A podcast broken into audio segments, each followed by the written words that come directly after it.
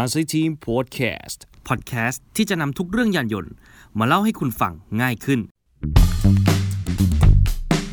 เล่าให้ฟังเปิดสเปค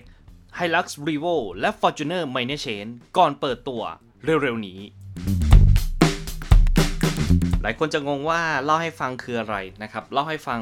ของ c a r s y Team Podcast นี้จะเล่าเรื่องราวเกี่ยวกับรถยนต์ที่มีความเคลื่อนไหว นะครับ ไม่ว่าจะเป็นรถใหม่ก่อนเปิดตัวหลังเปิดตัวหรืออะไรก็ตาม เราจะมาสรุปประเด็น แล้วก็ย่อยให้ทุกท่านฟังง่ายนะครับสำหรับตอนแรกของเล่าให้ฟังนะครับ เป็นรถ 2 รุ่นที่ขายดีมากๆนะครับผมและหลายท่านก็คงจะเห็นบนท้องถนนกันเป็นอย่างดี จะเป็นคันไหนไปไม่ได้เลยนอกจาก Toyota Hilux Revo และ Toyota Fortuner นั่นเองนะครับรถทั้ง 2 รุ่นนี้เปิดตัวครั้งแรกเมื่อปี 2015 Hilux Revo แล้วก็ Toyota Fortuner ถือว่าเป็น 2 รุ่นที่ใช้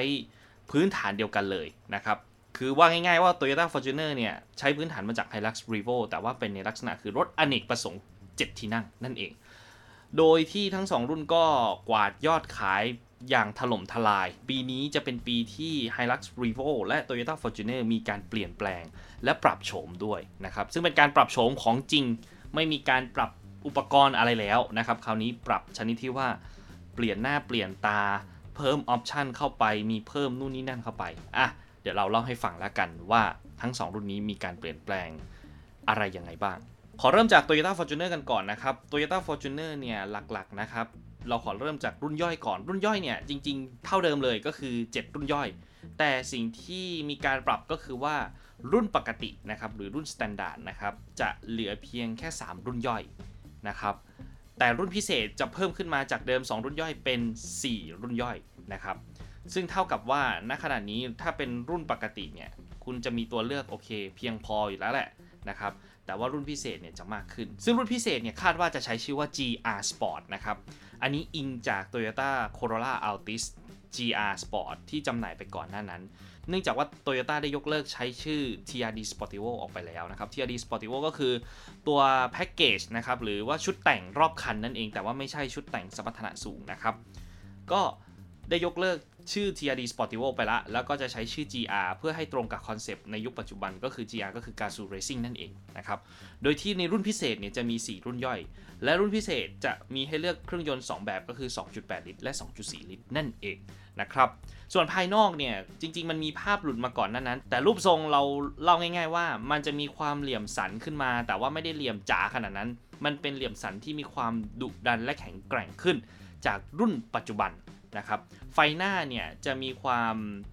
เรียกว่ามีดีไซน์ที่ว่าโฉบเฉี่ยวขึ้นนะครับแล้วก็ตัวไฟเลี้ยวจะเป็น sequential ก็คือไฟเลี้ยวจะเป็นลักษณะคือไล่จากซ้ายไปขวา ซึ่งจะเหมือนกับ Toyota CHR นั่นเอง รวมไปถึงกระจังหน้าที่จะมีดีไซน์แบบสปอร์ตขึ้นนั่นเอง รวมไปถึงล้ออลอยที่จะดูดุดันขึ้น ไฟท้ายมีการปรับเปลี่ยนรายละเอียดใหม่นะครับ รวมไปถึงกันชนหลังด้วย ที่สำคัญก็คือฝาประตูท้ายนะครับ จากเดิมเนี่ยที่มันเป็นระบบไฟฟ้าอยู่แล้วนะครับ ในรุ่น m a i n t e n Change จะเพิ่มระบบ Kick Active ก็คือระบบเปิดฝาท้ายโดยที่ไม่ต้องหยิบรีโมทเพียงแค่คุณยื่นเท้าไปที่ใต้กันชนนะครับฝาท้ายไฟฟ้าจะเปิดให้โดยอัตโนมัติ ซึ่งออปชันตัวนี้เนี่ยในตลาด PPV นะครับก็จะมี Ford Everest นะครับ แล้วก็มีอ่าแล้วก็มี Mitsubishi Pajero Sport ที่ตอนนี้ใช้กันไปแล้วนะครับ Fortuner ก็เป็นอีกรุ่นหนึ่งที่จะใช้ตัวระบบนี้ด้วยนะครับภายในห้องโดยสารสิ่งที่เปลี่ยนไป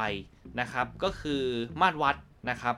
แล้วก็ตัวเครื่องเสียงรองรับระบบ Apple CarPlay แต่ Android Auto จะมีไหมอันนี้ต้องรอดูกันนะครับ ชุดมาตรวัดก็มีการตกแต่งใหม่ ส่วนเครื่องเสียงเนี่ย ถ้าเป็นรุ่นปกติเนี่ย จะได้จอขนาด 8 นิ้ว แต่ถ้าเป็นรุ่นพิเศษจะได้ขนาด 9 นิ้วนะครับ แล้วก็มีการตกแต่งโทนสีภายในใหม่ด้วยนะครับ ในส่วน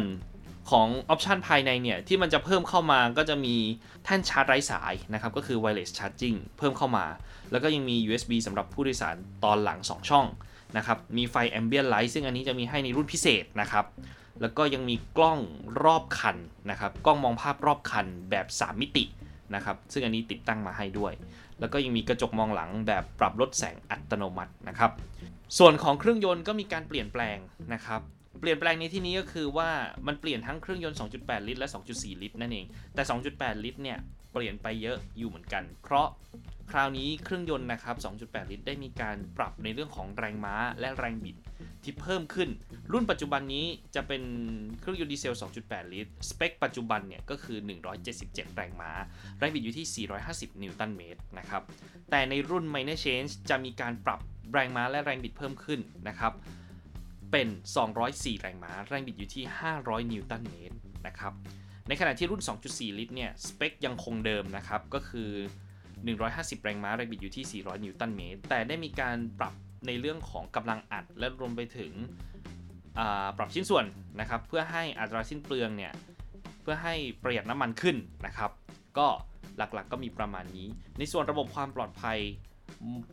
ถือว่าแน่นอนแล้วนะครับว่า Toyota Fortuner ตัวใหม่จะติดตั้งระบบ Toyota Safety Sense นะครับ ซึ่งคร่าวๆก็คือว่าจะมีระบบป้องกัน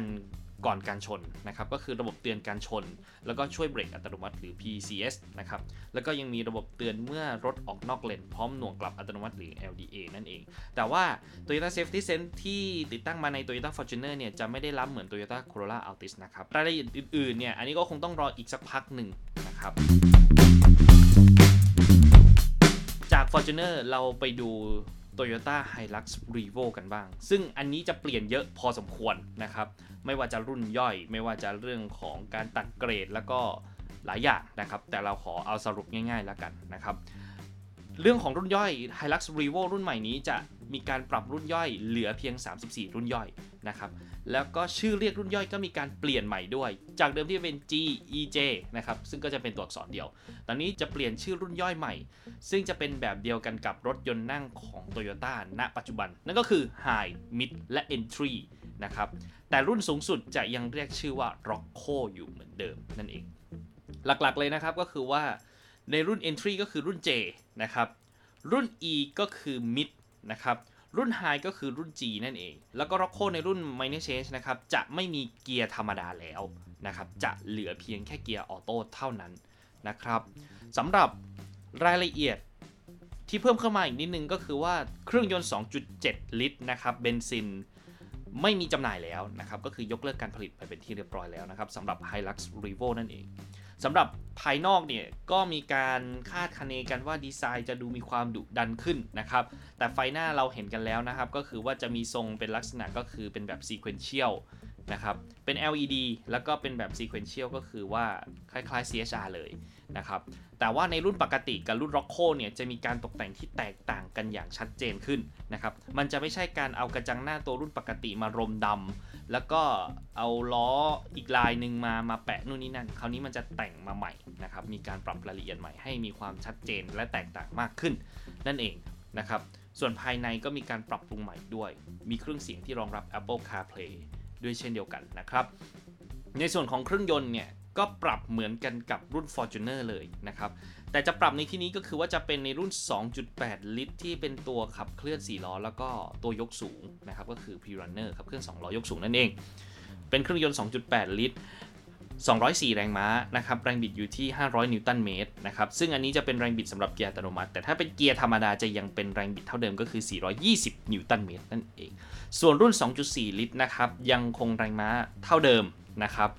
แต่ว่าปรับให้มีความแตแต่มีการปรับชิ้นส่วนเพื่อให้ประหยัดน้ำมันขึ้นนั่นเอง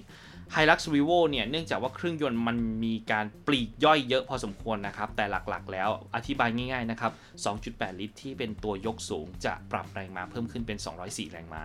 แต่ถ้าเป็นตัวขับเคลื่อน 2 ล้อนะครับผมที่จะอยู่ในตัวตอนเดียวนะครับหรือแม้กระทั่งตัว 2.4 ลิตรเนี่ยจะไม่ได้มีการปรับเปลี่ยนแต่อย่างใดนะครับ ในส่วนระบบช่วงล่างอันนี้ Hilux Revo ก็มีการปรับด้วย มีการปรับในเรื่องของช็อคอัพเพื่อซับแรงสะเทือนได้ดีขึ้นนะครับ แล้วก็ได้มีการเปลี่ยนแผ่นแหนบนะครับ ซึ่งตัวแหนบเนี่ยมีการทำให้มีความนุ่มนวลขึ้น แต่ลดจำนวนแผ่นแหนบจาก 5 เหลือ 3 แผ่นนะครับ ซึ่งวัสดุแหนบเนี่ยก็มีการเปลี่ยนนะครับให้แข็งแรงแล้วก็นุ่มนวลขึ้นรองรับงานบรรทุกได้เหมือนเดิมนะครับ ระบบความปลอดภัยนะครับ ในเบื้องต้น ก็จะมี Toyota Safety Sense มาให้นะครับ แต่จะเป็นระบบแบบเดียวกันกับ Fortuner เลยครับ ก็จะมีระบบเตือนกันชน แล้วก็ช่วยเบรกอัตโนมัติหรือ PCS มีระบบเตือนออกนอกเลนนะครับ แล้วก็มีแล้วก็มีระบบ แล้วก็ยังมีระบบเตือนออกนอกเลนพร้อมพวงมาลัยดึงกลับอัตโนมัติ แล้วก็ยังมีระบบควบคุมความเร็วแบบแปรผันอัตโนมัติ หรือ Adaptive Cruise Control นั่นเองนะครับ ก็คือระบบก็จะ ไม่ได้ล้ำเหมือน Corolla Altis เลยนะครับ ก็จะเป็น 3 ระบบที่ติดตั้งมา นั่นเอง ในส่วนของตัว Hilux Revo นะครับ ก็มีประมาณนี้นะครับ โดยที่ทั้ง 2 รุ่นนี้จะมีการเปิดตัว ซึ่งเดิมทีเนี่ย จะเปิดตัวในช่วงเดือนพฤษภาคมนะครับ แต่เนื่องจากณตอนนี้สถานการณ์โควิดเนี่ยอยู่ในช่วงที่เราต้องมาลุ้นกันว่าจะเป็นอย่างไรต่อไป แต่คาดว่า ถ้าสถานการณ์ดีขึ้นโตโยต้าจะคงแผนเดิมก็คือเปิดในช่วงพฤษภาคมนะครับ เอาเป็นว่าถ้าเกิดมีความเคลื่อนไหวนะครับคาไซทีมจะมาเล่าให้ทุกท่านได้ฟังกัน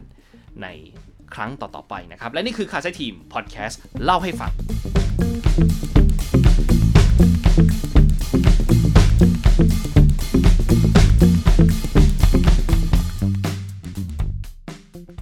และนี่คือ Kasai Team Podcast ขอบคุณทุกท่านที่ติดตามฟัง สามารถติดตามฟัง episode ต่างๆ ได้ที่ youtube.com/kasaichannel และช่องทางใหม่ Spotify Apple iTunes Podcast และ Google Podcast search คำว่า k a s a i Team Podcast